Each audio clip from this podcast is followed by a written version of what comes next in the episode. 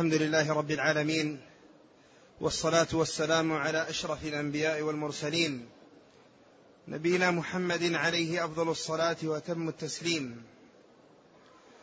قال الإمام العلامة عبد الرحمن بن ناصر بن عبد الله السعدي رحمه الله تعالى وغفر له وللشارح والسامعين في كتابه أصول العقائد الدينية. قال ويدخل في الإيمان بالرسل الإيمان بالكتب فالإيمان بمحمد صلى الله عليه وسلم يقتضي الإيمان بكل ما جاء به من الكتاب والسنة ألفاظها ومعانيها. فلا يتم الإيمان به إلا بذلك. وكل من كان وكل من كان أعظم علما بذلك وتصديقا واعترافا وعملا كان أكمل إيمانا. نعم. الحمد لله رب العالمين والعاقبة للمتقين وأشهد أن لا إله إلا الله وحده لا شريك له وأشهد أن محمدا عبده ورسوله صلى الله وسلم عليه وعلى آله وأصحابه أجمعين. أما بعد لا يزال حديث المصنف رحمه الله تعالى متعلقا بالأصل الثاني وهو الإيمان بنبوة جميع الأنبياء عموما ونبوة محمد صلى الله عليه وسلم على وجه الخصوص. وذكر جملة من الأصول العظيمة والركائز المهمة التي تتعلق بهذا الأصل. ولما أنهى الكلام عليها شرع رحمه الله تعالى في ذكر ما يدخل تحت هذا الأصل من أصول الإيمان. فقال رحمه الله ويدخل في الإيمان بالرسل الإيمان بالكتب. ويدخل في الإيمان بالرسل الإيمان بالكتب أي الكتب المنزلة من الله تبارك وتعالى. لأن إيمان الشخص برسل الله أنهم مبعوثون من الله تبارك وتعالى حقا يقتضي إيمانه بالكتب التي نزلت عليهم. ومن لم يؤمن بالكتب التي نزلت على المرسلين ليس مؤمنا بالمرسلين.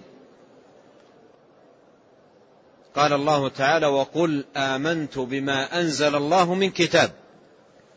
أي قل آمنت بكل كتاب أنزله الله على أي رسول. فالشاهد أن الإيمان بالرسل يقتضي ويستلزم الإيمان بالكتب. ومن لم يؤمن بالكتب أو كذب بها أو بشيء منها فهو مكذب بالمرسلين. ومن هذا الوجه دخل الإيمان بالكتب في الإيمان بالرسل. ومن وجه آخر يدخل الإيمان بالكتب في الإيمان بالله. لأن الكتب كتب الله ووحيه جل وعلا وتنزيله. فالإيمان بكتبه جل وعلا من الإيمان به. ومن لم يؤمن بكتب الله جل وعلا فهو كافر بالله. لأن من الإيمان بالله الإيمان بكتبه والإيمان بكل ما أمر الله سبحانه وتعالى بالإيمان به. بل يمكن أن نقول قولا كليا ألا وهو أن جميع أصول الإيمان الإيمان بها من الإيمان بالله. لأن الله سبحانه وتعالى دعا عباده إلى الإيمان بها. فمن لم يؤمن بأصول الإيمان وعقائد الدين التي أمر الله سبحانه وتعالى عباده بالإيمان بها فهو كافر بالله تبارك وتعالى غير مصدق ولا مستسلم. فالإيمان بالكتب هي من وجه داخلة في الإيمان بالله جل وعلا وهي من وجه آخر داخلة في الإيمان بالرسل لأن الإيمان بالرسل هو إيمان بكل ما جاءوا به. فمن كذب بالكتب التي جاء بها المرسلون فهو مكذب بالمرسلين. وقد جاءت دلائل كثيرة في كتاب الله جل وعلا في الإيمان بالكتب وعده أصلا من أصول الإيمان وقاعدة من قواعد الدين. كقوله جل وعلا يا أيها الذين آمنوا آمنوا بالله ورسوله والكتاب الذي نزل على رسوله والكتاب الذي أنزل من قبل. ال في الكتاب الثانية في الآية للجنس فهي دعوة إلى الإيمان بكل كتاب. لأن الكتب التي أنزلها الله قبل نبينا عليه الصلاة والسلام ليست كتابا واحدا وإنما هي كتب كثيرة. فقوله والكتاب الذي أنزل من قبل أي والكتب التي أنزل من قبل.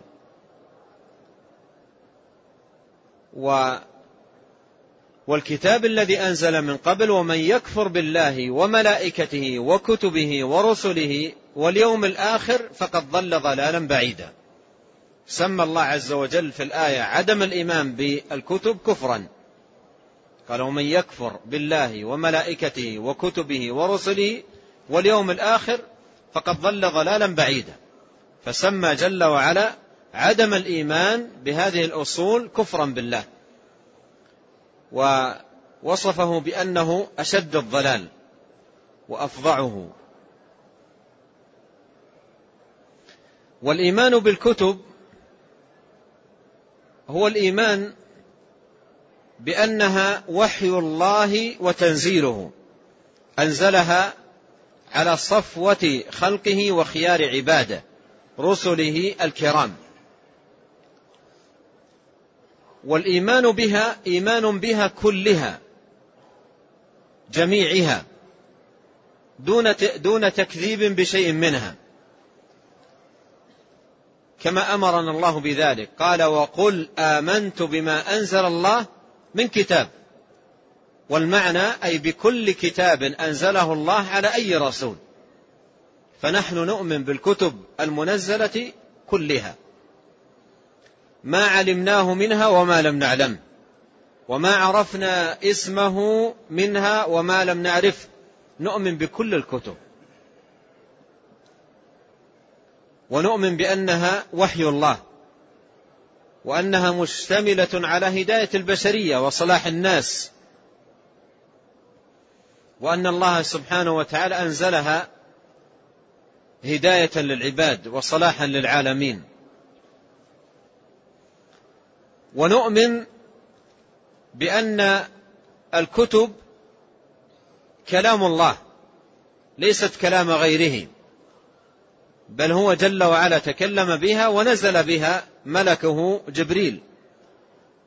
وإنه لتنزيل رب العالمين نزل به الروح الأمين على قلبك لتكون من المنذرين. تنزيل الكتاب لا ريب فيه من رب العالمين. فهي من الله. كتب الله من الله هو الذي تكلم بها وجبريل مبلغ.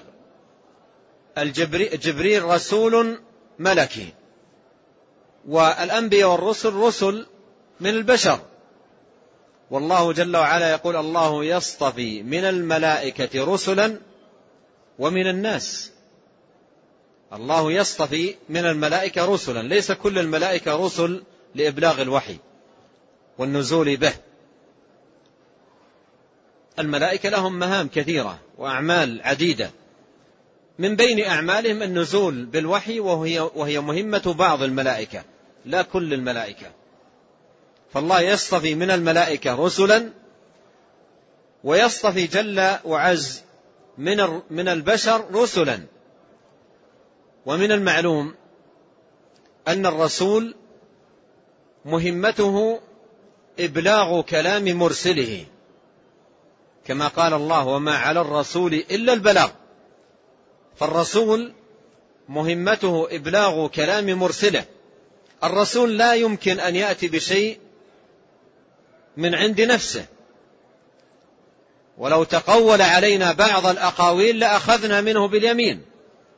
الرسول لا يأتي بشيء من عند نفسه يبلغ ما أوحي إليه من ربه. يبلغ كلام الله سبحانه وتعالى. هذه مهمة الرسول. فالقرآن والكتب السماوية المنزلة السابقة كلها كلام الله.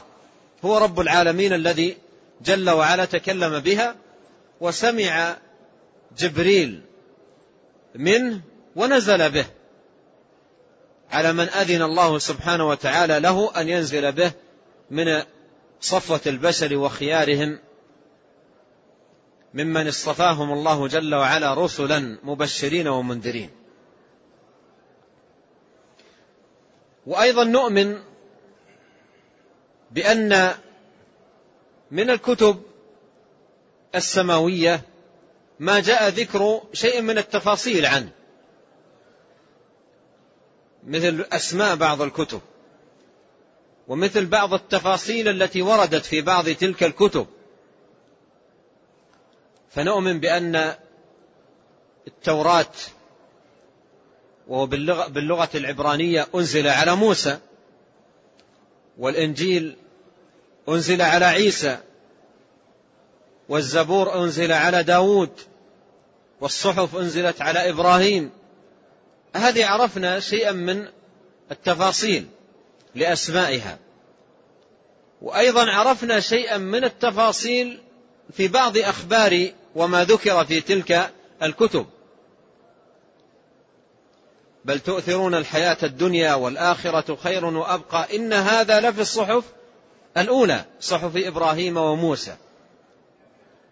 فذكر بعض التفاصيل.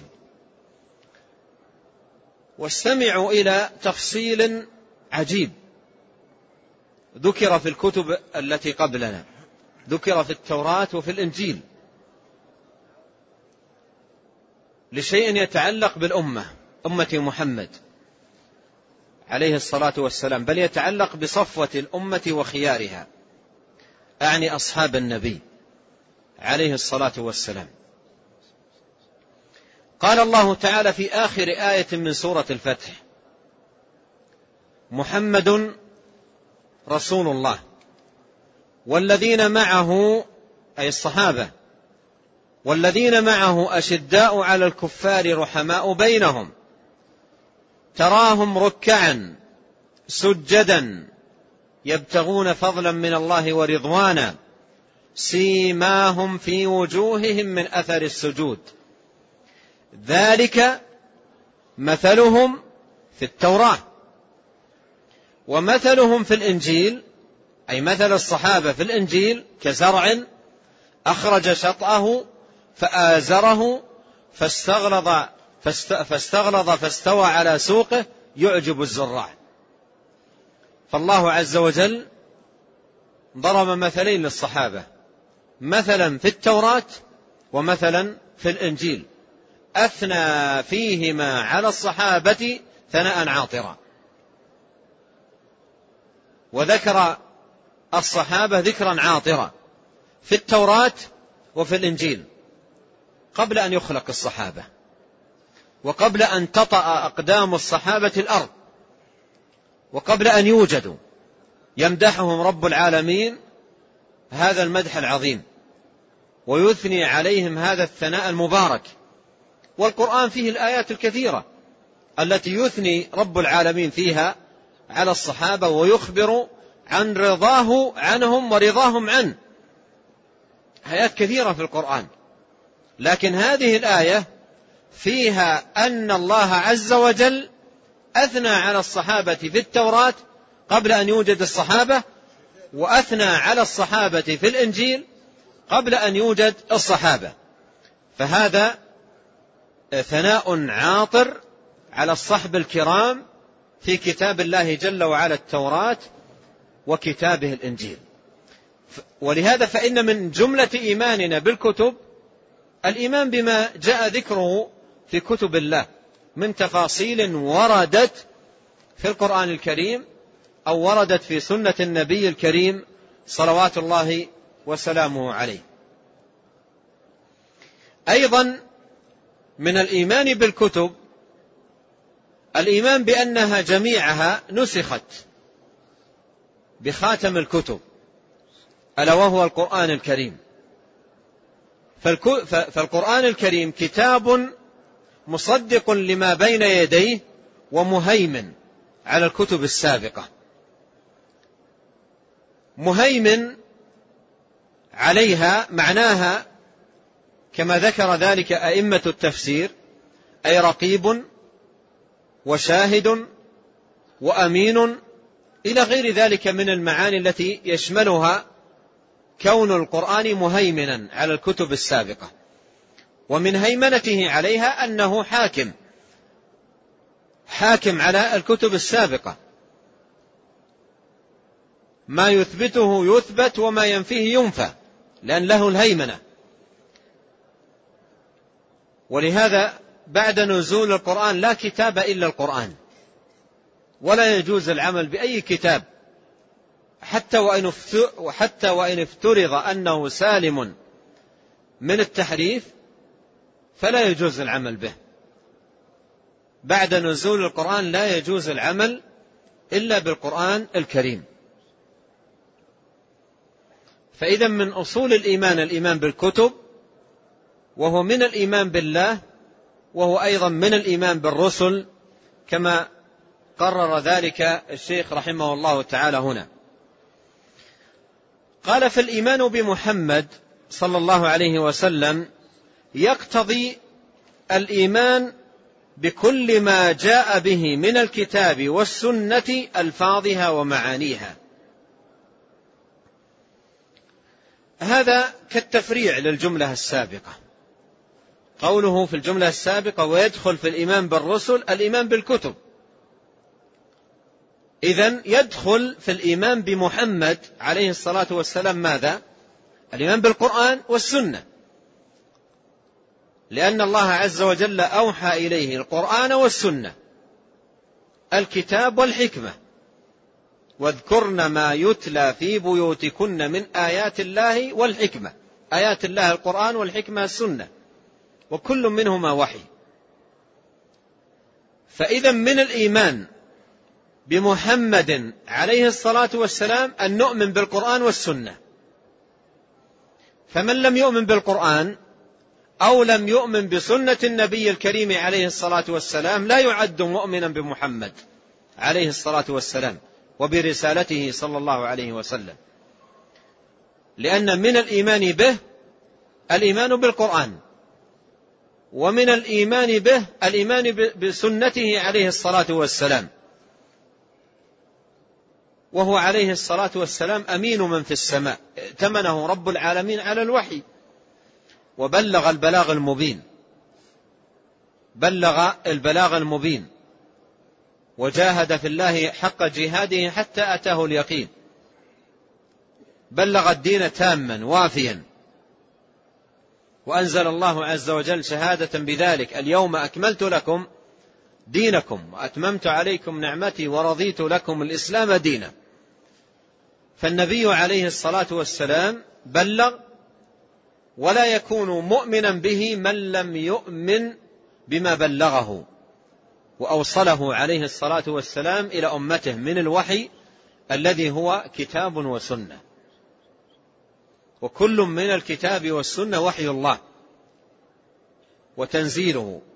نبينا عليه الصلاة والسلام شأنه كما أخبر الله ما ينطق عن الهوى. إن هو إلا وحي يوحى. مهمته عليه الصلاة والسلام البلاغ. وما على الرسول إلا البلاغ. وقد بلغ عليه الصلاة والسلام البلاغ المبين. وما ترك خيرا إلا دل الأمة عليه ولا شرا إلا حذرها منه. فمن لم يؤمن بالقرآن أو بشيء من القرآن أو لم يؤمن بالسنة أو بشيء من السنة هو ليس مؤمنا بالرسول. عليه الصلاة والسلام لأن من الإيمان به الإيمان بما أرسل به من الوحي وهو أرسل بالكتاب والسنة كل منه كل منهما وحي. إلا أن القرآن وحي تعبدنا بتلاوته وقراءته والسنة تعبدنا بفهمها والعمل بها. والقرآن من الله تبارك وتعالى ألفاظه ومعانيه من القرآن ألفاظه ومعانيه والأحاديث التي فيها يقول النبي صلى الله عليه وسلم هي من الله يقول قال الله تعالى أو فيما يرويه عن ربه هذه أيضا الكلام الألفاظ والمعاني من الله. وأما الأحاديث التي أقوال النبي صلى الله عليه وسلم وأفعاله فهذه المعنى من الله. المعنى من الله والألفاظ منه عليه الصلاة والسلام. وهي وحي. وحي أوحاه الله سبحانه وتعالى إليه. لا يأتي بشيء صلوات الله وسلامه عليه من عند نفسه لأنه كما عرفنا الرسول مهمته إبلاغ كلام المرسل. قال فالإيمان بمحمد صلى الله عليه وسلم يقتضي الإيمان بكل ما جاء به من الكتاب والسنة ألفاظها ومعانيها. الضمير في قوله ألفاظها ومعانيها عائد على السنة. فنؤمن بألفاظ السنة ومعاني السنة والإيمان بها هو جزء من الإيمان بالرسول صلى الله عليه وسلم.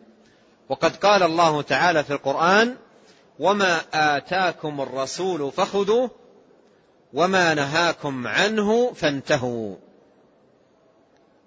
وما آتاكم الرسول فخذوه وما نهاكم عنه فانتهوا. وقال تعالى وما كان لمؤمن ولا مؤمنة إذا قضى الله ورسوله أمرا أن يكون لهم الخيرة من أمرهم.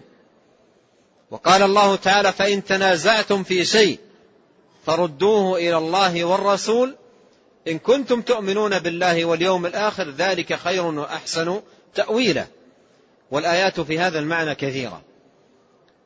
فالإيمان بكل ما جاء به من القرآن والسنة هو من الإيمان به صلوات الله وسلامه عليه. وقد وجد في القرون المتأخرة أو في الزمن المتأخر هذا طائفة من الناس بل من ضلال الناس قالوا عن, قالوا عن أنفسهم نحن القرآنيون. قالوا عن أنفسهم نحن القرآنيون. ومرادهم بنحن القرآنيون يعني لا نؤمن إلا بالقرآن. أما بغير القرآن لا نؤمن. ومن لم يؤمن بالسنة هو ليس مؤمنا بالقرآن. الذي لا يؤمن بسنة النبي عليه الصلاة والسلام هو في الحقيقة مكذب بالقرآن ليس مؤمنا به. لأن في القرآن أزيد من ثلاثين آية فيها الأمر بطاعة الرسول. يا أيها الذين آمنوا أطيعوا الله وأطيعوا الرسول. من يطع الله من يطع الرسول فقد أطاع الله. آيات كثيرة فيها الأمر بطاعة الرسول عليه الصلاة والسلام. فمن لم يطعه ليس مطيعا لله. ومن كذب بالسنة ليس مؤمنا بالرسول عليه الصلاة والسلام وليس مؤمنا بالله. ولهذا الإيمان بالرسول عليه الصلاة والسلام كما قرر المصنف هنا لا بد فيه من الإيمان بالقرآن ومن الإيمان بسنة النبي الكريم عليه الصلاة والسلام. وقد أمرنا بالقرآن بالصلاة. وأمرنا بالزكاة. وأمرنا بالحج. ومن أين لنا تفاصيل هذه الأعمال؟ إلا أن السنة هي التي بينت ذلك. الحج وتفاصيل أعماله لا يمكن أن تعرف إلا من خلال السنة والتطبيق العملي. للحج الذي قام به عليه الصلاة والسلام وقال لتأخذوا عني مناسككم. الصلاة وتفاصيل أعمالها وأركانها وشروطها وواجباتها. لا سبيل إلى معرفتها إلا من خلال سنته. قال صلوا كما رأيتموني أصلي. ولهذا من يكذب بالقرآن لا يستقيم له دين ولا يصح له عمل. ولا يكون من أهل الدين الذي رضيه الله سبحانه وتعالى لعباده ولا يرضى لهم دينا سواه. نعم. قال فلا يتم الإيمان به إلا بذلك وكل ما كان أعظم علما بذلك وتصديقا واعترافا وعملا كان أكمل إيمانا. قال فلا يتم الإيمان به أي بمحمد عليه الصلاة والسلام إلا بذلك. لا يتم الإيمان ولا يصح ولا يستقيم إلا بذلك إلا بأن يؤمن العبد بكل ما جاء به عليه الصلاة والسلام من القرآن والسنة. وإيمان العبد لا يتم إلا بذلك فإن لم يؤمن بالقرآن والسنة لا يصح إيمانه. ولا يكون مؤمنا بالرسول الكريم عليه صلوات الله وسلامه. ثم أشار رحمه الله تعالى إلى تفاوت الناس في هذا الإيمان مع وجود أصله فيهم. مع وجود أصل الإيمان والاستسلام هم فيه متفاوتون. متفاوتون في إيمان بالله ومتفاوتون في إيمان بالرسول مع وجود الأصل في الجميع. قال وكل من كان أعظم علما بذلك وتصديقا واعترافا وعملا كان أكمل إيمانا. وهذه إشارة من الشيخ رحمه الله إلى تفاوت أهل الإيمان بالإيمان بقدر قوة هذه المعاني وضعفها. أعني التصديق والاعتراف والعمل. ومن المعلوم أن تصديق الأمة بمحمد عليه الصلاة والسلام وبما جاء به ليسوا فيه على درجة واحدة. ومن الأمة من بلغوا رتبة علية في الدين وهي رتبة ماذا؟ الصديقية. رتبة الصديقية هذه رتبة علية. فأولئك مع الذين أنعم الله عليهم من النبيين والصديقين والشهداء والصالحين.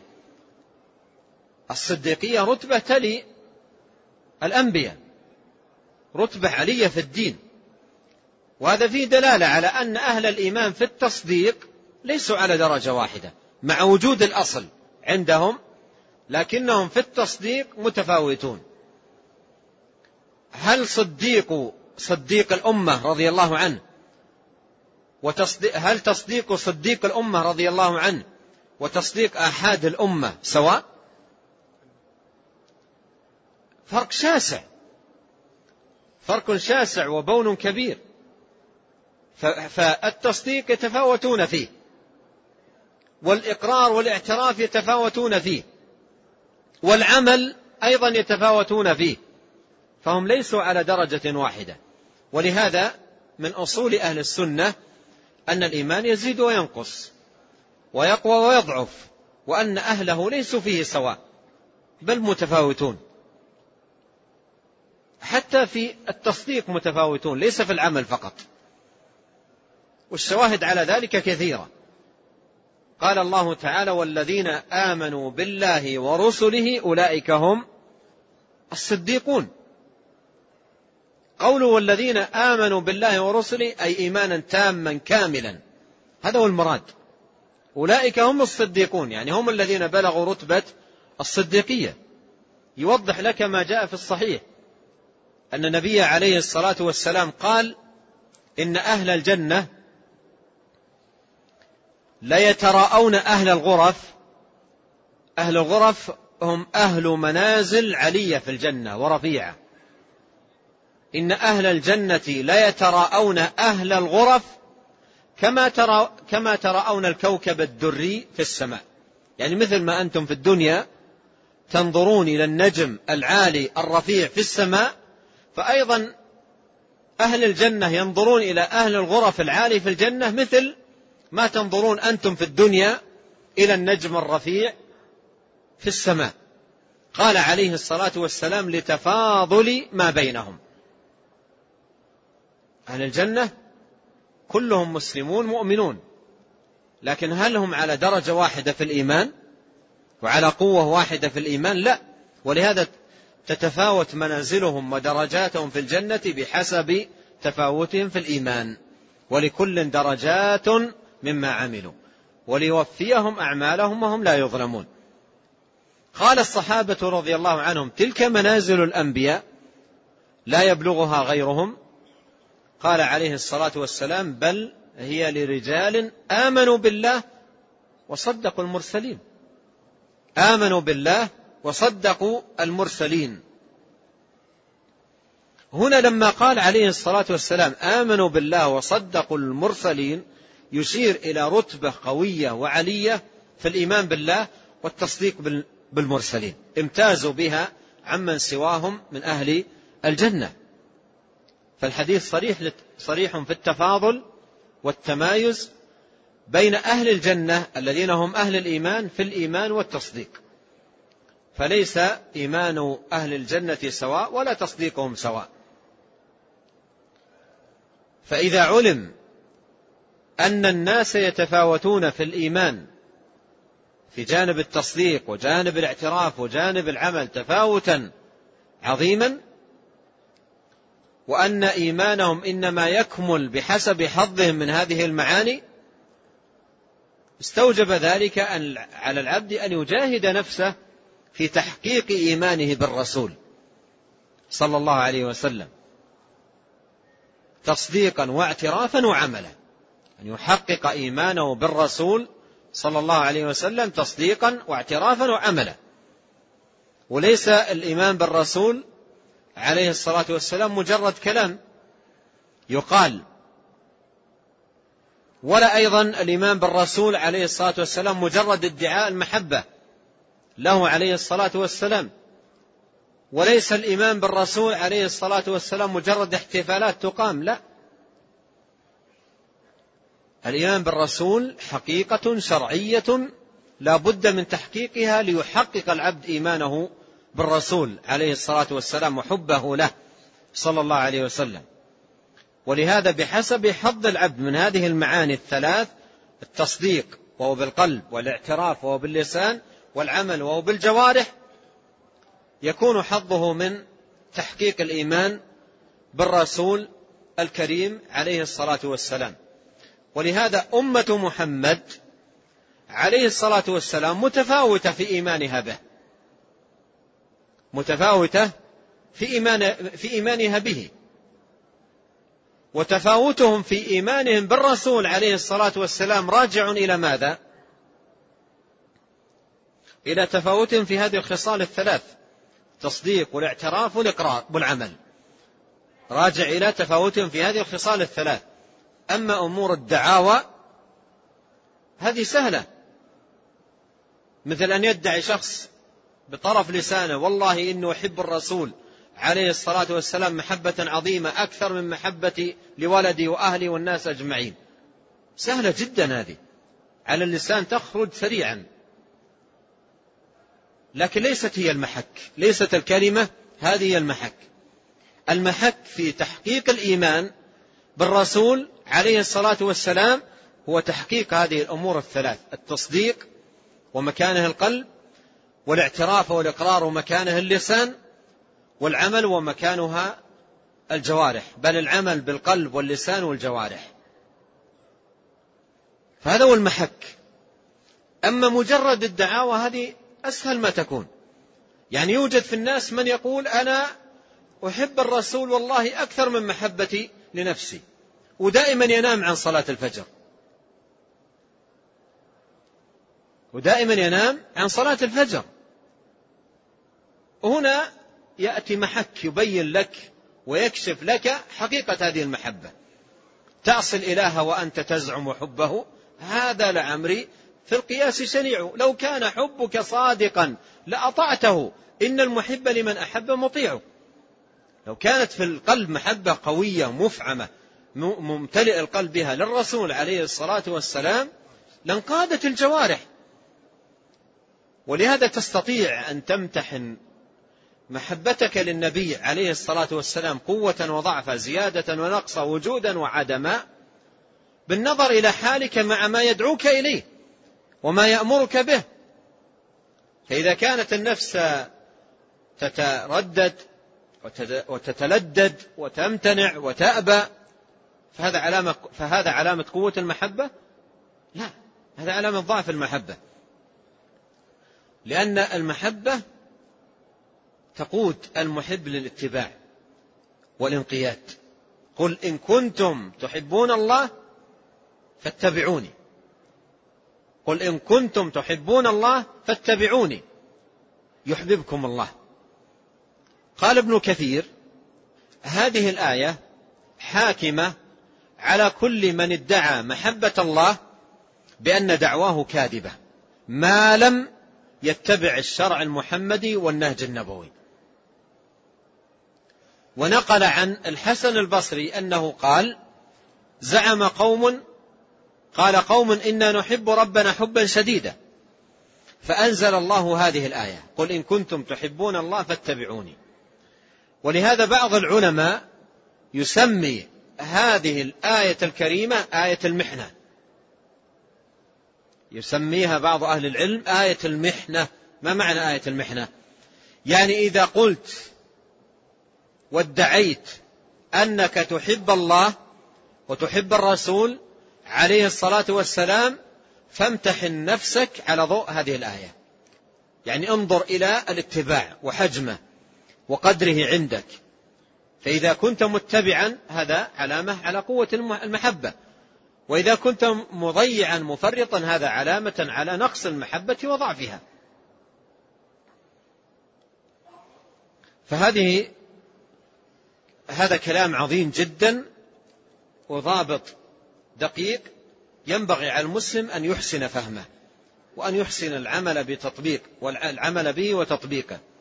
قال رحمه الله وكل من كان أعظم علما بذلك وتصديقا واعترافا وعملا كان أكمل إيمانا.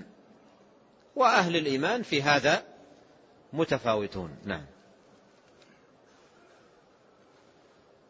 قال رحمه الله تعالى والإيمان بالملائكة والقدر داخل في هذا الأصل العظيم. هذان أصلان من أصول الإيمان. الإيمان بالملائكة والإيمان بالقدر. هذان أصلان من أصول الإيمان. والنبي عليه الصلاة والسلام لما سأله جبريل قال أخبرني عن الإيمان قال أن تؤمن بالله وملائكته وكتبه ورسله واليوم الآخر وأن تؤمن بالقدر خيره وشره.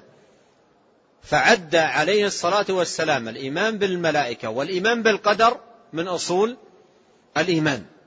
فإذا الإيمان بالملائكة والإيمان بالقدر أصلان من أصول الإيمان. والشيخ هنا يقرر تقريرا مفيدا ألا وهو أن الإيمان بالملائكة والإيمان بالقدر من الإيمان بالرسل بأي اعتبار؟ الإيمان بالملائكة والإيمان بالقدر من الإيمان بالرسل باعتبار أن الرسل من جملة ما أخبروا به ودعوا إلى الإيمان به الإيمان بهذين الأصلين. وعرفنا قبل قليل أن من الإيمان بالرسول الإيمان بكل ما جاء به. ومما جاء به الرسول الإيمان بالقدر والإيمان بالملائكة. فالإيمان بالملائكة والإيمان بالقدر من هذا الوجه داخل في الإيمان بالرسل. وهو من وجه آخر داخل في الإيمان بالله. كما يدل على ذلك قول الله تعالى كل آمن بالله وملائكته فالإيمان بالملائكة من جملة الإيمان بالله. لأن الله عز وجل أمر عباده بالإيمان بالملائكة. والإيمان بالقدر من الإيمان بالله لأن القدر قدرة الله. كما قال ذلك الإمام أحمد رحمه الله. فالإيمان بالقدر من الإيمان بالله لأن القدر قدرة الله سبحانه. فإذا هذان أصلان الإيمان بالملائكة والإيمان بالقدر وهما داخلان في هذا الأصل العظيم أي داخلان في الإيمان بالرسل. داخلان في الإيمان بالرسل. وهذا أيضا نستفيد منه فائدة جليلة. ألا وهي اتفاق الرسل على هذه الأصول. فالرسل كلهم دعوا إلى الإيمان بالملائكة. والرسل كلهم دعوا إلى الإيمان بالقدر. والرسل كلهم دعوا إلى الإيمان باليوم الآخر.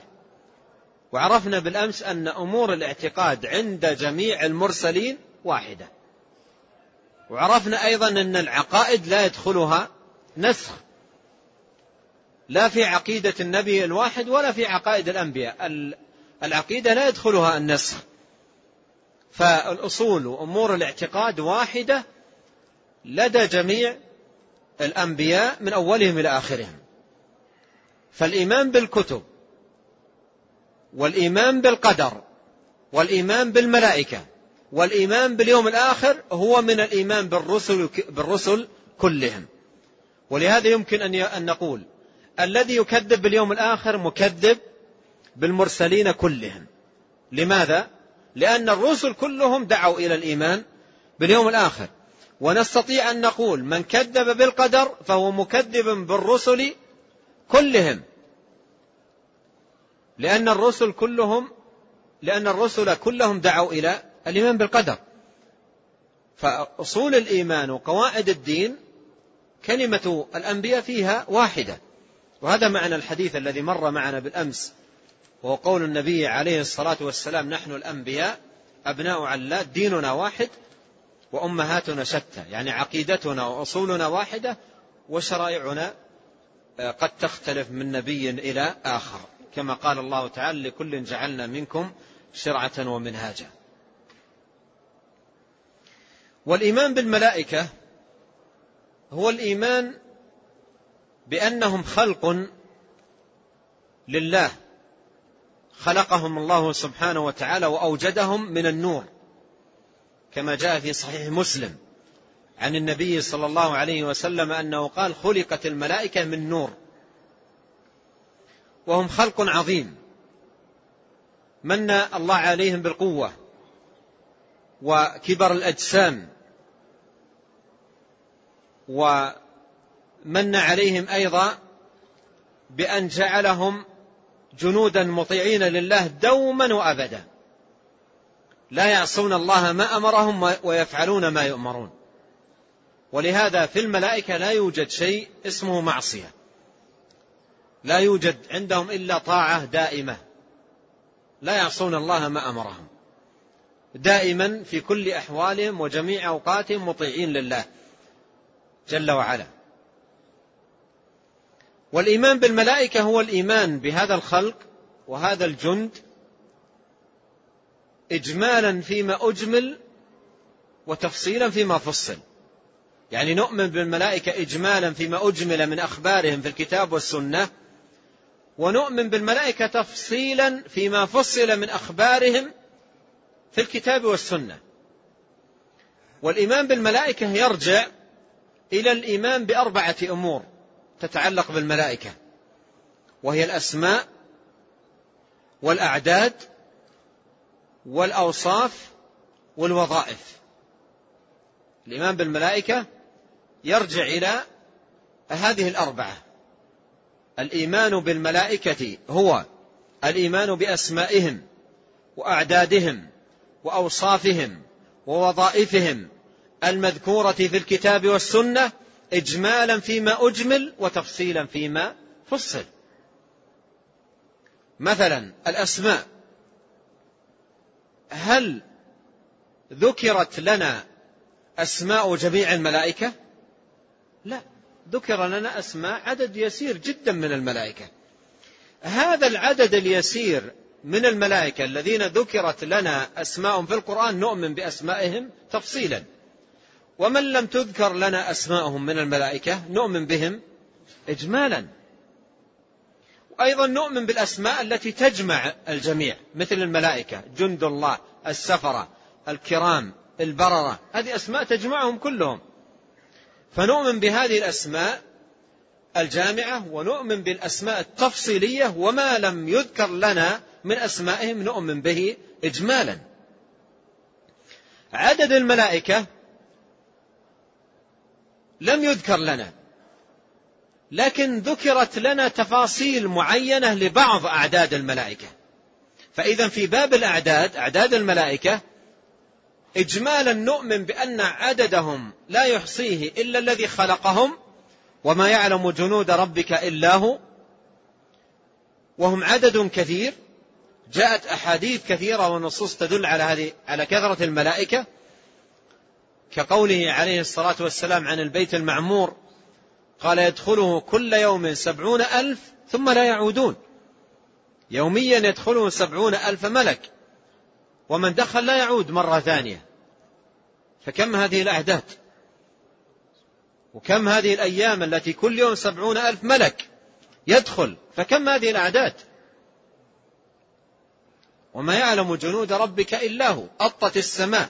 وحق لها أن تأط. ما فيها موضع شبر إلا وفيه ملك ساجد لله. فنؤمن بأعداد الملائكة إجمالا فيما أجمل وتفصيلا فيما فصل. أيضا فيما يتعلق ب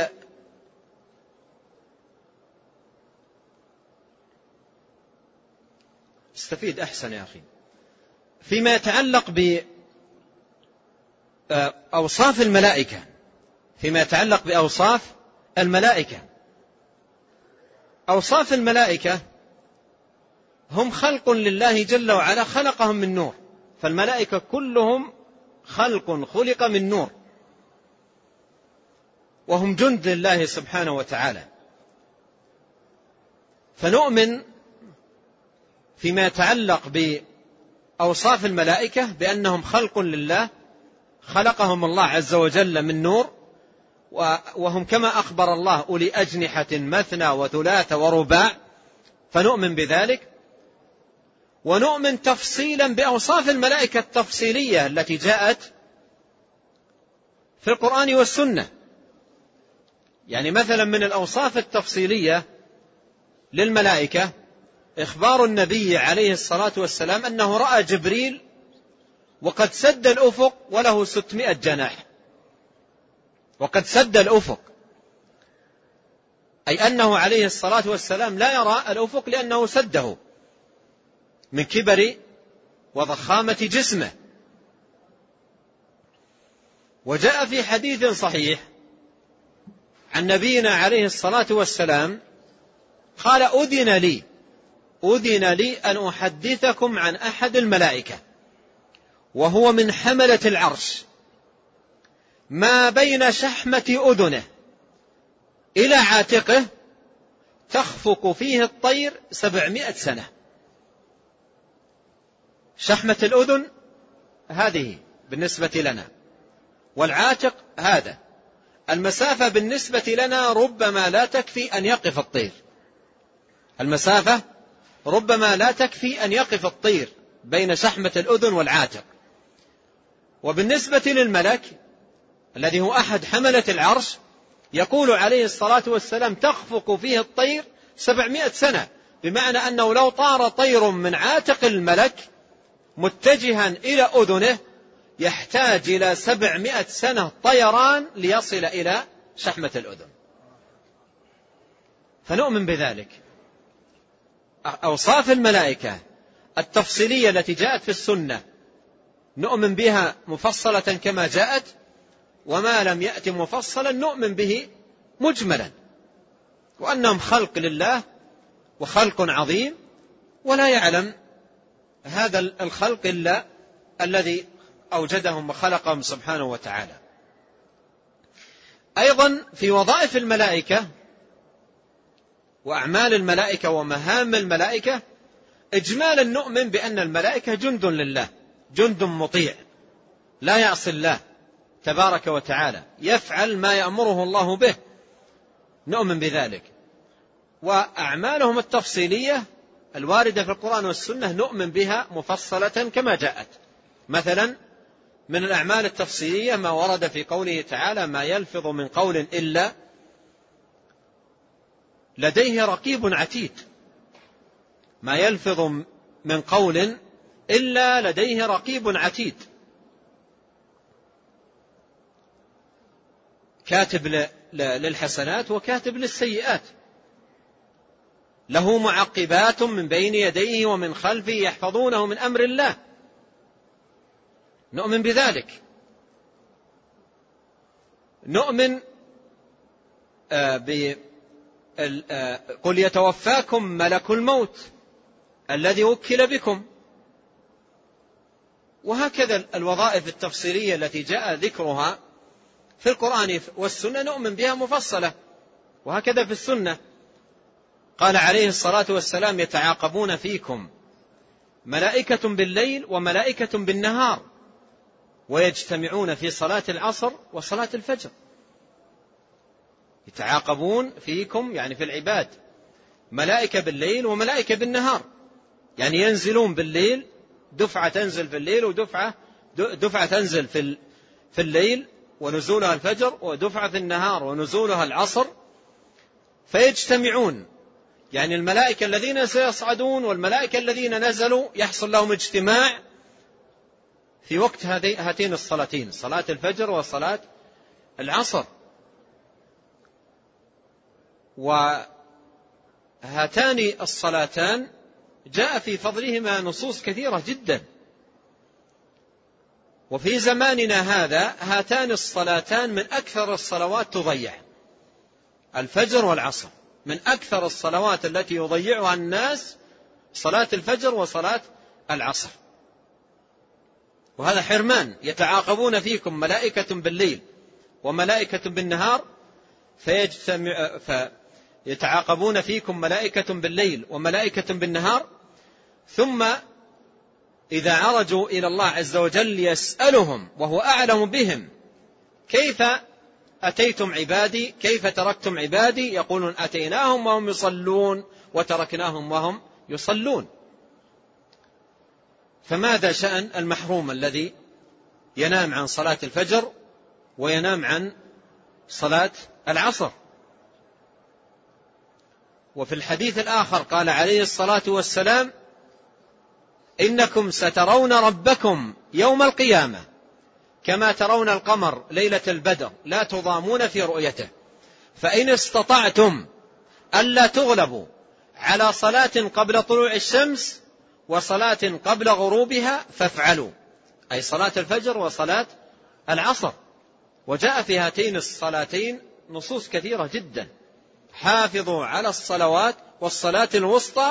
الصلاة الوسطى هي صلاة العصر. فهاتان الصلاتان صلاة العصر وصلاة الفجر من أكثر الصلوات تضييعا. ولو سألتكم الآن من الأسبوع كاملا ما هي أكثر صلاة تضيع في الأسبوع كاملا؟ لو تتأملون في أحوال الناس أكثر صلاة تضيع من بين الصلوات كلها صلاة الفجر يوم الجمعة. توافقونني أو لا؟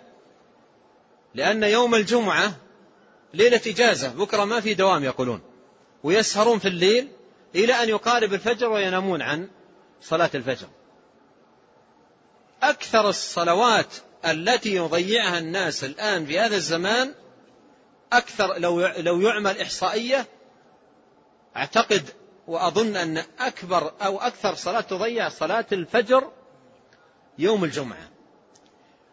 وصلاة الفجر يوم الجمعة هي أفضل الصلوات على الإطلاق. أفضل الصلوات على الإطلاق صلاة الفجر يوم الجمعة في جماعة أيضا. لأنه ثبت عن النبي عليه الصلاة والسلام التنصيص على ذلك في حديث ثابت. قال أفضل الصلوات عند الله صلاة الفجر يوم الجمعة في جماعة. هذا حديث ثابت عنه عليه الصلاة والسلام. وهذه الصلاة أكثر الصلوات تضيع.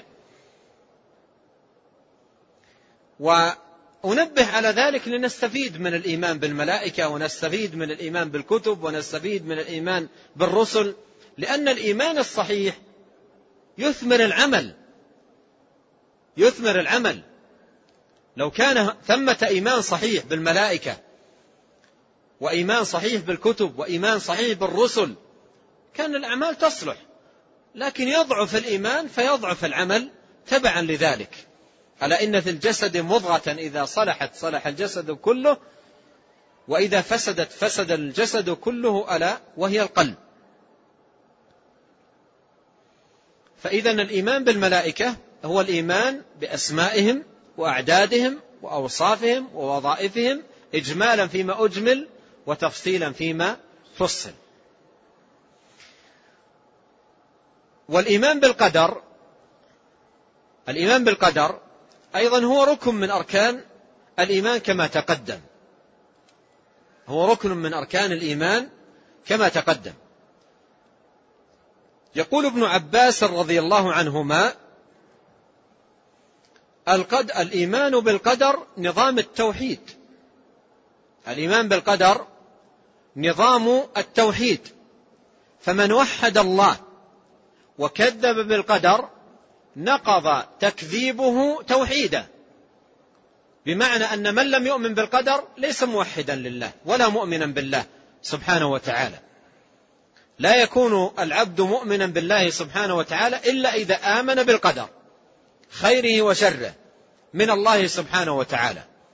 قال الله تعالى إنا كل شيء خلقناه بقدر وقال تعالى وكان أمر الله قدرا مقدورا وقال تعالى سبح اسم ربك الأعلى الذي خلق فسوى والذي قدر فهدى وقال تعالى إن الله على كل شيء قدير وقال تعالى لمن شاء منكم أن يستقيم وما تشاءون إلا أن يشاء الله رب العالمين.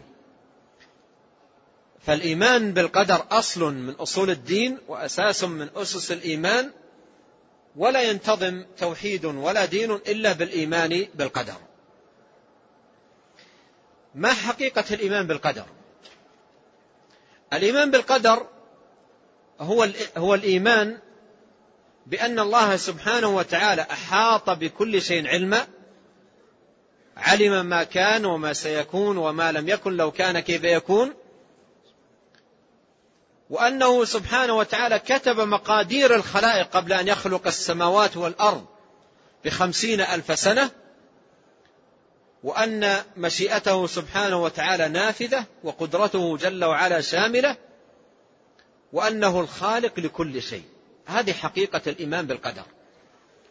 ولهذا قال العلماء الإيمان بالقدر أربع مراتب. الإيمان بالقدر أربع مراتب لا يكون مؤمنا بالقدر إلا إذا آمن بها. المرتبة الأولى أن تؤمن بأن الله سبحانه وتعالى علم ما كان وما سيكون وما لم يكن لو كان كيف يكون. أحاط بكل شيء علما. ألا يعلم من خلق؟ وهو اللطيف الخبير. فخلقه للمخلوقات وإيجاده لهذه الكائنات دليل على إحاطة علمه سبحانه وتعالى بها. المرتبة الثانية الإيمان بأن الله عز وجل كتب كل شيء في اللوح المحفوظ. وكل شيء فعلوه في الزبر وكل صغير وكبير مستطر. إنا كل شيء خلقناه بقدر. قال الله تعالى إن ذلك في كتاب إن ذلك على الله يسير. يمحو الله ما يشاء ويثبت وعنده أم الكتاب. فنؤمن بأن مقادير الخلائق وأعمال العباد كلها كتبت في اللوح المحفوظ. وقد قال عليه الصلاة والسلام إن الله كتب مقادير الخلائق قبل أن يخلق السماوات والأرض بخمسين ألف سنة. إن الله كتب مقادير الخلائق قبل أن يخلق السماوات والأرض بخمسين ألف سنة. قال عليه الصلاة والسلام كل شيء بقدر حتى العجز والكيس. فكل شيء قدره الله وكتبه. المرتبة الثالثة الإيمان بمشيئة الله النافذة وقدرته الشاملة. كما قال الله تعالى وما تشاءون إلا أن يشاء الله رب العالمين. وقال تعالى إن الله على كل شيء قدير. والمرتبة الرابعة الإيمان بأن الله خالق كل شيء. الله خالق كل شيء. والله خلقكم وما تعملون. أي خالقكم وخالق أعمالكم.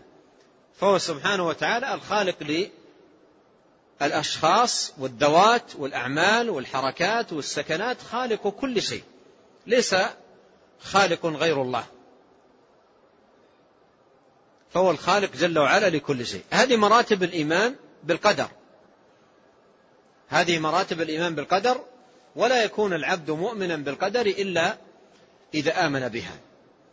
ومن الإيمان بالقدر فعل الأسباب. من, من الإيمان بالقدر فعل الأسباب. ولما قال الصحابة رضي الله عنهم أنعمل فيما قدر وقضي أو في أمر مستأنف؟ قال بل فيما قدر وقضي. قالوا ففيما العمل؟ قال اعملوا.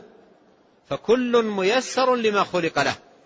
فمن كان من أهل السعادة يسره الله لعمل أهل السعادة ومن كان من أهل الشقاوة يسره الله لعمل أهل الشقاوة. ثم تلا قول الله تعالى فأما من أعطى واتقى وصدق بالحسنى فسنيسره لليسرى وأما من بخل واستغنى وكذب بالحسنى فسنيسره للعسرى. فالأمور كتبت لكن الله سبحانه وتعالى جعل في العبد مشيئة وإرادة وهداه النجدين طريق الخير وطريق الشر. وإذا قام بأمر مكره, مكره عليه لا اختيار له فيه لا يحاسبه الله عليه. إلا من أكره وقلبه مطمئن بالإيمان. فالعبد له مشيئة ليس مكرها. ولو فرض أن العبد أكره على أمر لا يريده لا يحاسبه الله على ذلك. ولو كان الذي أكره عليه كفرا بالله. العبد له مشيئة. والقرآن نص على ذلك. قال لمن شاء منكم. هذه هذه مشيئة ثابتة للعبد. والأمر بالصلاة والأمر بالصيام والنهي عن السرقة والقتل إلى آخره هذا يدل على أن المأمور له مشيئة. لأن لا يؤمر من لا مشيئة له. فالعبد عنده مشيئة. وهداه الله سبحانه وتعالى النجدين طريق الخير وطريق الشر. إذا من إيماننا بالقدر أن نفعل الأسباب التي ننال بها رضا الله وأن نطلب العون على تحقيق ذلك وتتميمه وحسن القيام به من الله. وقد جمع النبي عليه الصلاة والسلام بين هذين الأمرين في قوله احرص على ما ينفعك واستعن بالله ولا تعجزن. ولا تقل لو أنه لو أنه كذا لكان كذا وكذا. ولكن قل قدر الله وما شاء فعل. ولكن قل قدر الله وما شاء فعل. فهذه حقيقة الإيمان بالقدر. وفي هذا المعنى يقول عليه الصلاة والسلام لو توكلتم على الله حق توكله لرزقكم كما يرزق الطير تغدو خماصا وتعود بطانا. أي أنها تبذل السبب. تغدو هذا بذل للسبب.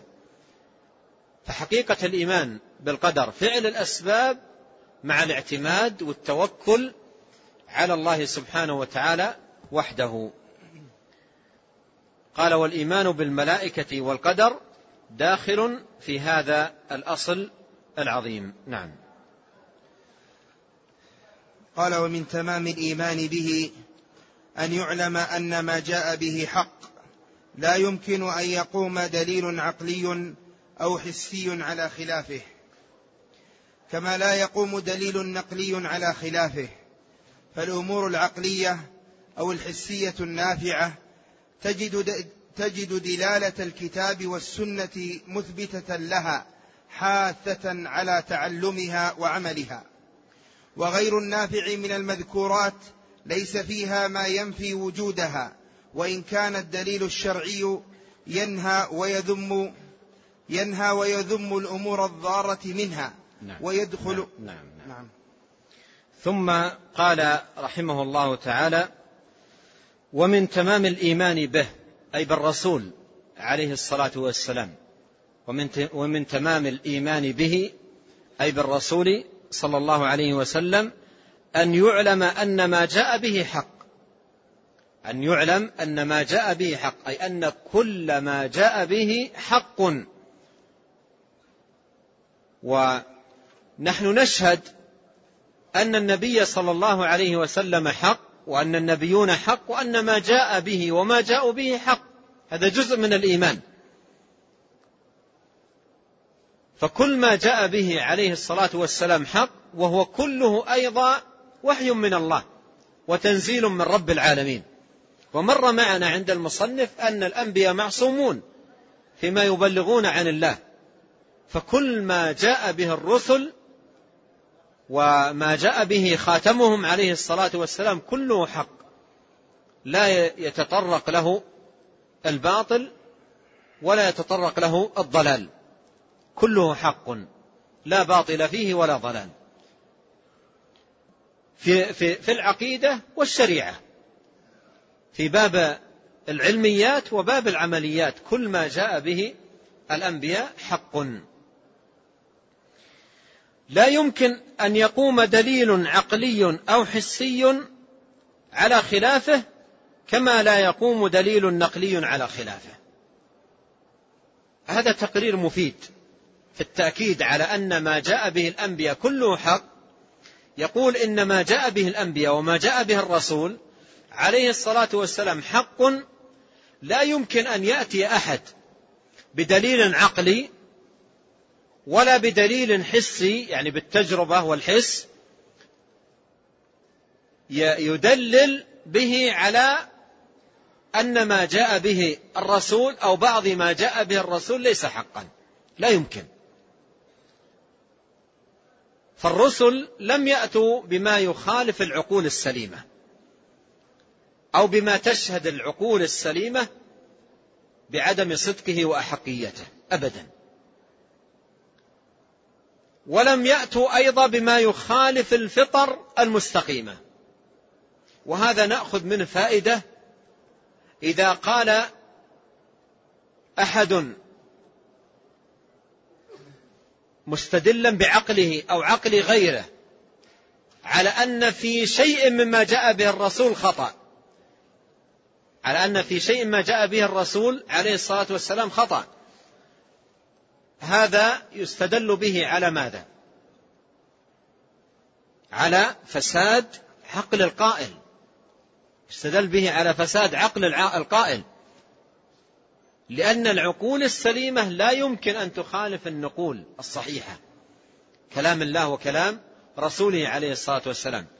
فإذا قال قائل إن عقلي أو عقل فلان توصل إلى أن ما جاء في الحديث الفلاني هذا خطأ. فيقال ليس في الحديث خطأ والخطأ والفساد في عقلك وعقل من أخذت عنه هذا الكلام. لا يمكن يقول الشيخ أن يقوم دليل عقلي أو حسي على خلافه يعني على خلاف ما جاء به الرسول عليه الصلاة والسلام من علميات أو عمليات. كما لا يقوم دليل نقلي على خلافه. كما لا يقوم دليل نقلي على خلافه لأن النقل لا يعارض بعضه بعضا. قال الله تعالى كتابا متشابها وقال لا يأتيه الباطل من بين يديه ولا من خلفه. وقال لو كان من عند غير الله لوجدوا فيه اختلافا كثيرا. فالأدلة النقلية يؤيد بعضها بعضا. والعقول السليمة والفطر المستقيمة ليس ما جاء في الوحي مصادما لها.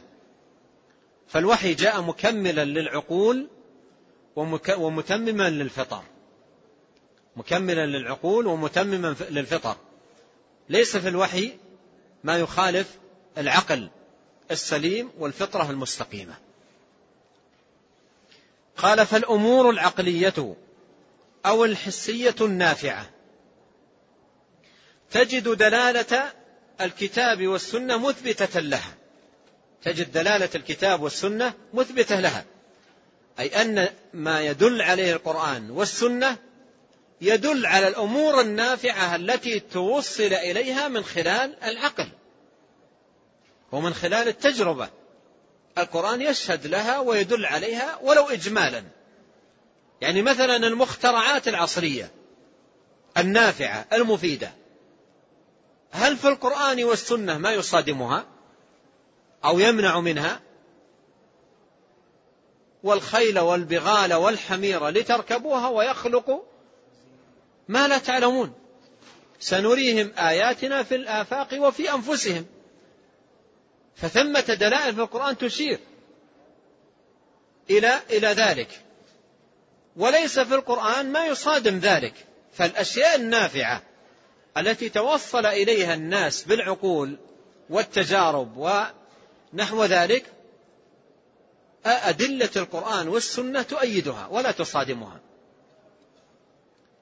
والشيخ رحمة الله عليه له رسالة نافعة صغيرة سماها البراهين لعلها البراهين العقلية في أن العلوم النافعة أو البراهين والأدلة في أن في أن العلوم العصرية النافعة لا تصادم القرآن أو كلاما قريبا من هذا. له رسالة في هذا الموضوع وفي هذا المضمون. أن العلوم العصرية النافعة ليست مصادمة للقرآن ولا مصادمة للسنة. قال تجد دلالة الكتاب والسنة مثبتة لها حاثة على تعلمها وعملها. حاثة على تعلمها وعملها. قال وغير النافع من المذكورات يعني من العلوم والأشياء والمخترعات العصرية والأشياء التي يتوصل إليها بالعقول وغير النافع من المذكورات ليس فيها ما ينفي وجودها. ليس فيها ما ينفي وجودها. يعني ليس في القرآن ولا في السنة ما ينفي أنه ستوجد علوم ضارة أو مخترعات ضارة يتضرر بها الناس. لكن جاءت قواعد شرعية في الحث على النافع المفيد والتحذير من الضار أيا كان. ولا تنفي القرآن لا ينفي أنه سيوجد أشياء يخترعها الناس أو يتوصل إليها الناس بعقولهم أو بتجاربهم وتكون ضارة لهم. لا ينفي ذلك. لكنه حذر من كل ضار وأمر بكل مفيد نافع. ومن قواعد الشريعة الكلية جلب المنافع ودفع المضار. قال وغير النافع من المذكورات ليس فيها ما ينفي وجودها وإن كان الدليل الشرعي ينهى ويذم الأمور الضارة منها. هذا كلام واضح. يعني الأمور الضارة والمخترعات الضارة والأشياء الضارة التي توصل إليها الناس بالعقول القرآن لم ينفي وجودها والسنة لم تنفي أنها ستوجد. لكن القرآن والسنة فيهما نهي عن كل ضار وتحذير من كل ضار ومن قواعد الشريعة الكلية آه، جلب المنافع ودرء المفاسد والمضار. وبهذا يكون الشيخ رحمه الله انتهى من الكلام على الأصل الثاني ثم ذكر الأصل الثالث وهو الإيمان باليوم الآخر. ولما كان هذا الأصل داخلا أيضا من وجه واعتبار في الإيمان بالرسل قال ويدخل في الإيمان بما جاء به الرسول بل وسائر الرسل الأصل الثالث. ويدخل في الإيمان بما جاء به الرسل الرسول بل وسائر الرسل الأصل الثالث. فالأصل الأصل الثالث فاعل يدخل. والإيمان باليوم الآخر هو داخل في الإيمان بالرسل من جهة ماذا؟ أن جميع الرسل اتفقت كلمتهم على الدعوة إلى الإيمان به. واقرأ في ذلك قول الله سبحانه وسيق الذين كفروا إلى جهنم زمرا حتى إذا جاءوها فتحت أبوابها وقال لهم خزنتها ألم يأتكم رسل منكم يتلون عليكم آيات ربكم وينذرونكم لقاء يومكم هذا؟ فهذا دليل على أن الرسل متفقة كلمتهم على الدعوة إلى الإيمان باليوم الآخر. وللشوكاني رحمه الله رسالة عنوانها المقالة الفاخرة في اتفاق جميع الشرائع على الإيمان بالآخرة. وذكر الأدلة على ذلك. وله رسالة أوسع من هذه الرسالة مطبوعة عنوانها إرشاد الثقات إلى اتفاق الشرائع على التوحيد والمعاد والنبوات. والكلام على الأصل الثالث الذي هو الإيمان باليوم الآخر يكون محل حديثنا في لقاء الغد بعون الله تبارك وتعالى وتوفيقه. والله أعلم. وصلى الله وسلم على عبد الله ورسوله نبينا محمد وآله وصحبه أجمعين. أحسن الله إليكم وبارك فيكم. ونفعنا الله بما قلتم وغفر الله لنا ولكم المسلمين أجمعين.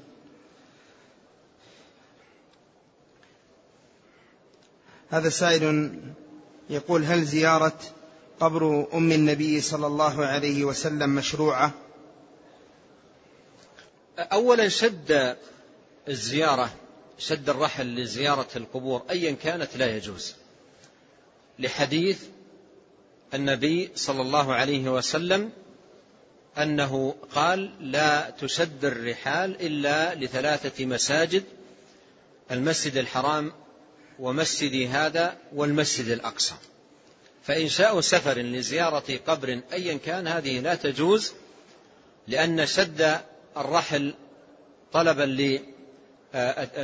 طلبا للتقرب وطلبا للعبادة وطلبا لثواب الله هذا لا يكون إلا لثلاثة مساجد كما هو واضح في حديث النبي صلوات الله وسلامه عليه.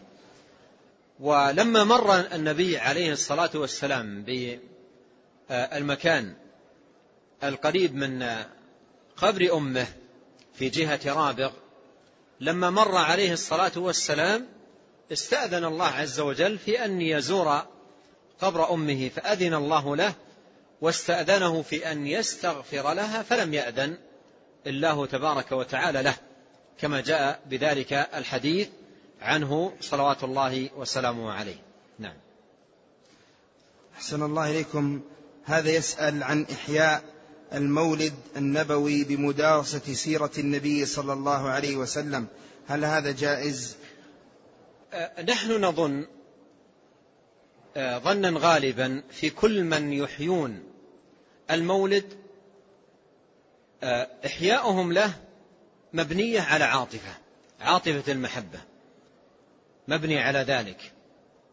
لكن كما بين أهل العلم وقرروا أن العاطفة مجردة أو المحبة مجردة لا يترتب أو لا ينبني عليها صلاح العمل من عدم صلاحه. فصلاح العمل إنما يعرف بالاتباع والاقتداء لا بمجرد عاطفة المحبة. ولو أن الإنسان ترك لنفسه أرخى لنفسه العنان أن يعمل بما تمليه عليه محبته لا بد أن يقع في مخالفات كثيرة. ولهذا العواطف والمحبة ونحو ذلك لا بد أن توزن وتضبط بميزان الشرع. وليس كل أمر تمليه عليك محبتك له عليه الصلاة والسلام تفعله إلا إذا كان أذن لك بذلك وشرع لك ذلك. ولهذا نرى كثير من الناس يريد أن يعبر عن هذه المحبة ويريد أن يظهر هذه المحبة لكن يقع في مخالفات شرعية ويقع في أفعال منكرة.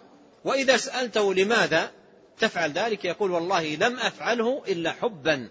للرسول عليه الصلاة والسلام. ونحن نقول له هنيئا لك ثم هنيئا لك حبك للنبي عليه الصلاة والسلام لكن لا لا تفعل أمورا لا دليل عليها ولا دليل على مشروعيتها وعليك أن تضبط محبتك بضابط الشرع وبميزان الشرع. وأضرب لكم مثالا توضيحيا لما قررته وهو تقرير أهل العلم من السنة. أحد الصحابة في يوم الأضحى يوم النحر تحرك في نفسه بباعث المحبة باعث المحبة محبة النبي عليه الصلاة والسلام ومحبة الخير فذبح ضحيته قبل الصلاة قبل الصلاة. لماذا ذبحها قبل الصلاة؟ ما الذي بعثه لذلك؟ ما الذي دفعه لذلك؟ المحبة. محبة النبي عليه الصلاة والسلام ومحبة الصحابة ومحبة الخير. ذبحها قبل الصلاة. لماذا؟ من أجل أن تطهى وتهيأ وتجهز وتطبخ بحيث لا يخرج النبي صلى الله عليه وسلم من الصلاة إلا وهي جاهزة. مهيئة جاهزة. فلما علم النبي عليه الصلاة والسلام بخبره قال له شاتك شاة لحم. هذه ليست تضحية. لماذا؟ لأنه قدمها على وقتها وتقديمه لها على وقتها وإن كان الدافع لها له حسنا وحبا ورغبة بالخير لم يشفع له هذا الدافع لأن تقبل منه أضحية. قال شاتك شاة لحم يعني ليست أضحية. إذا تريد أضحية تضحي الآن بعد الصلاة. فهذا الحديث يفيد أن المحبة وحدها ليست ميزان. هذا الرجل بعثه إلى هذا العمل الحب وحب الخير. ومع ذلك قال له النبي عليه الصلاة والسلام شاتك شاة لحم. يعني ليست أضحية. وعلى هذا فقس أعمال الناس. كم من الأمور تمارس وتفعل ب... ب... باسم المحبة لكنها تعتبر مخالفات شرعية. وأمور لا دليل عليها. وهنا نطرح سؤالا يوضح المقصود. عندما يقال لمن يحتفل ليلة المولد لا عندما عندما يقال لمن يحتفل ليلة المولد على أننا أيضا نعلم أن من يحتفلون يتفاوتون في الاحتفال. بعض من يحتفلون بعض من يحتفلون ولعلهم قلة لكن لهم وجود يختلطون رجالا ونساء ويجتمعون ويحصل من المنكرات ما الله به عليم. وربما أيضا حصل ضرب للطبول وحصل رقص وحصل أشياء محرمات ومنكرات. وآخرين لا يفعلون شيء من ذلك. لا يجتمعون ليلة المولد ويقرؤون بعض السيرة وبعض الأخبار للنبي عليه الصلاة والسلام. وعن هذا يسأل السائل. السؤال الذي يطرح نفسه هنا هل ثمة دليل على مشروعية هذا الاحتفال ولو كان بمجرد قراءة السيرة؟ نحن نقول ينبغي أن تكون سيرة النبي عليه الصلاة والسلام معك في حياتك كلها ليس في ليلة من الليالي. بل احرص واجتمع مع إخوانك على قراءتها كل ليلة. واحرص على أن تطبق سيرته وهديه في حياتك. فهل هذا العمل مشروع أو لا؟ نقول ليس مشروعا. ولا دليل عليه. وها هو أبو بكر وعمر وعثمان وعلي وعموم الصحابة ومن اتبعهم بإحسان لم ينقل عنهم أنهم احتفلوا. لا في حديث صحيح ولا في ضعيف. لا يوجد مطلقا مع أن كتب الآثار والأخبار نقلت لنا أخبارهم وسيرهم. لا يوجد مطلقا أنهم احتفلوا. مع أننا كلنا نعتقد أن أبا بكر أشد حبا للنبي صلى الله عليه وسلم منا. وعمر أشد حبا للنبي صلى الله عليه وسلم منا والصحابة أشد حبا للنبي صلى الله عليه وسلم منا. نعتقد ذلك. ولم يحتفلوا.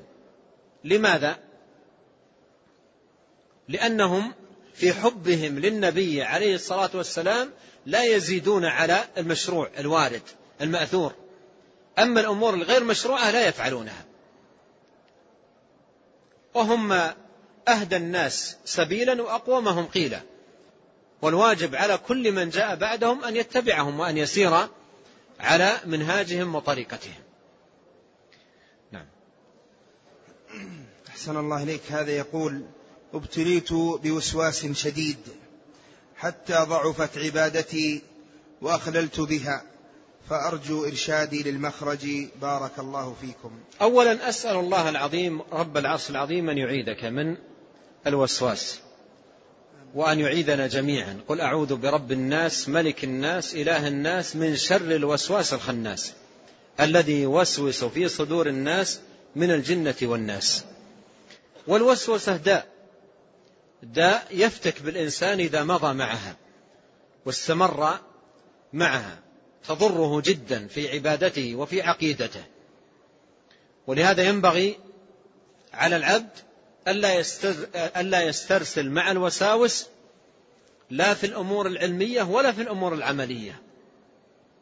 في الأمور العلمية, العلمية تأتيه الوساوس حتى تشككه, تشككه في معبوده سبحانه وتعالى. وفي الأمور العملية تأتيه الوساوس حتى تفسد عليه عبادته وطاعته لله سبحانه وتعالى. ولهذا ينبغي على العبد أن لا يسترسل مع الوساوس. ولكي لا أطيل عليك أوصيك في هذا الباب بأمرين. بأمرين مهمين للغاية. إن اعتنيت بهما تشفى بإذن الله سبحانه وتعالى. الأمر الأول أن تفزع إلى الله عز وجل دائما بالتعوذ تستعيذ بالله والاستعاذة اعتصام والتجاء إلى الله واستعذ إلى الله بصدق لجوء الصادقين. الراجين الطامعين من الله سبحانه وتعالى الواثقين بالله. ادعوا الله وأنتم موقنون بالإجابة. فأحسن اللجوء إلى الله عز وجل بالاستعاذة من الشيطان ووساوسه وقل رب أعوذ بك من همزات الشياطين وأعوذ بك رب أن يحضرون. وإما ينزغنك من الشيطان نزغ فاستعذ بالله. هذا الأمر الأول. الأمر الثاني وانتبه له. إياك أن تعبد الله بما لم يشرعه الله لك. إياك أن تعبد الله بما لم يشرعه الله لك. وهذه بإذن الله إن اعتنيت بها تطبيقا قضت على الوسوسة العملية. لا تعبد الله بشيء لم يشرعه الله لك. الآن لما يبدأ الموسوس يتوضأ. ثم يتوضأ المرة الأولى ويأتيه الوسواس ويخطئ في وضوءه ويتوضأ الثانية ويأتي ويخطئ في وضوءه ويتوضأ الثالثة ويأتي ويخطئ في وضوءه ويتوضأ الرابعة الخامسة السادسة. هل الله عز وجل شرع لك أن تتوضأ أربع مرات؟ خمس ست سبع؟ لا. الذي جاءت به السنة عنه عليه الصلاة والسلام في الوضوء لا يزيد على ثلاث. فلا تعبد الله بما لم يشرعه الله لك وكل ما جاءتك وساوس تطالبك بعمل. تطالبك بعمل لا تفعل شيئا مما تطالبك به هذه الوساوس إلا بالدليل من الكتاب والسنة. حتى إنني بعض هؤلاء الذين يشتد عليهم الوسواس أقول له إذا جاءتك الوساوس وقالت افعل كذا قل أعطيني الدليل. إذا جاءتك الوساوس وقالت افعل كذا قل أعطيني الدليل آية وحديث وأنا أعمل. والوساوس التي من الشيطان ليس فيها لا حديث ولا قرآن. فإذا ألزمت نفسك ألا تعمل إلا بالدليل والدليل قال الله قال رسوله عليه الصلاة والسلام بإذن الله تنقطع. وهذا يحتاج منك إلى مجاهدة بحيث أنك فعلا تلتزم مع نفسك عمليا ألا تفعل شيئا إلا بالدليل من الكتاب والسنة. قال الله قال رسوله صلى الله عليه وسلم. نعم.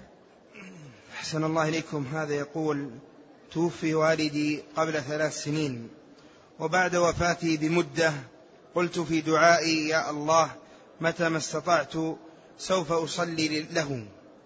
فهل يعتبر هذا نذرا؟ وإن يعتبر وإن اعتبر ما كفارة علما بأني قد تركت الصلاة له حوالي سنتين. قد إيش تركت الصلاة له أو عنه حوالي سنتين. توفي قبل ثلاث سنين. الله جل وعلا يقول في سورة النجم وأن ليس للإنسان إلا ما سعى. هذه الآية تعد أصل في أن العبد ليس له من العمل إلا العمل الذي هو سعى فيه وقام به في حياته. يستثنى من هذه الآية أعمالا جاء في الشرع ما يدل على جواز أن يقوم بها الإنسان عن ميته أو قريبه الميت. مثل الحج عنه ومثل الصدقة عنه. أما أن تصلي عن الميت فهذا لا دليل عليه. ونذرك بأن تصلي عنه نذر بفعل أمر لا دليل عليه فلا وفاء في مثل هذا النذر. لا وفاء في مثل هذا النذر ولعله آه، يكون عليك فيه كفارة يمين.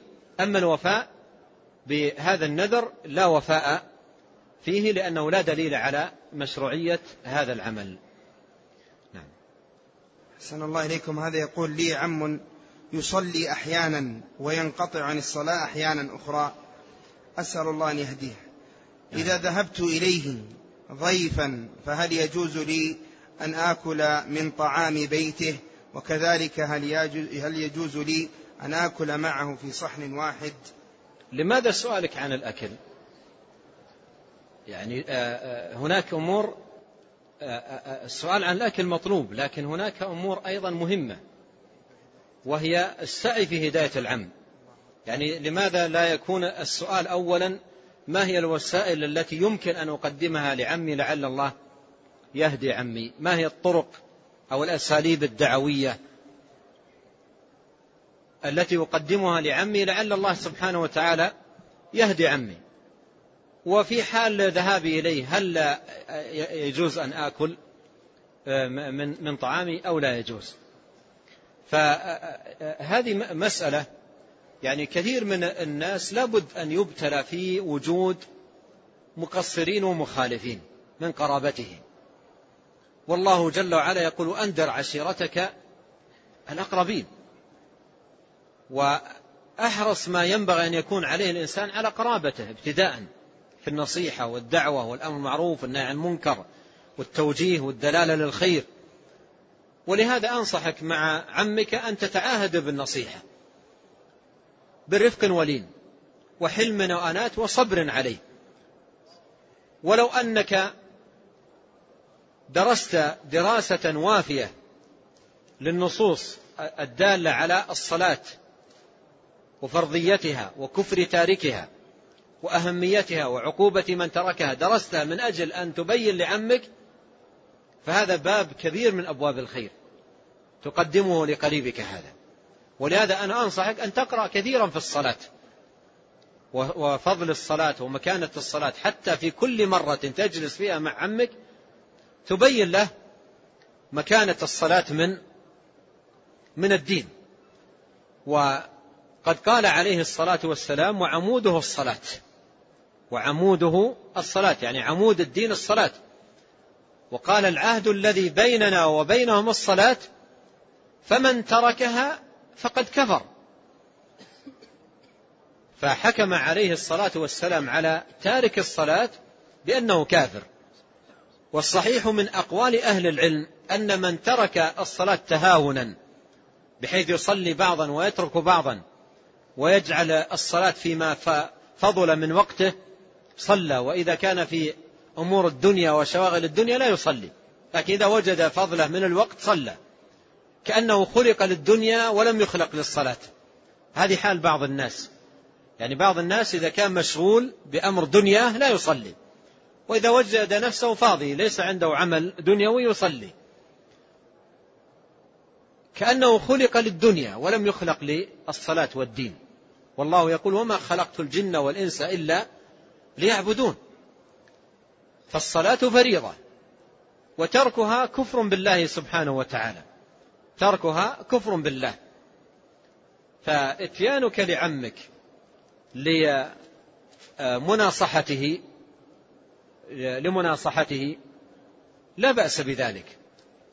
وإن أكلت أيضا عنده أو شربت ماء أو عصيرا آه، أو نحو ذلك أيضا هذا لا بأس به آه، حرصا منك على عمك ومناصحته ودعوته ودلالته للخير. ونسأل الله الكريم رب العرش العظيم أن يهدي ضال المسلمين وأن يردنا جميعا إليه ردا جميلا وأن يأخذ بنواصينا جميعا للخير وأن يصلح لنا شأننا كله وأن يغفر لنا ولوالدينا وللمسلمين والمسلمات والمؤمنين والمؤمنات الأحياء منهم والأموات. إنه تبارك وتعالى سميع قريب مجيب. والله تعالى أعلم. وصلى الله وسلم على رسول الله.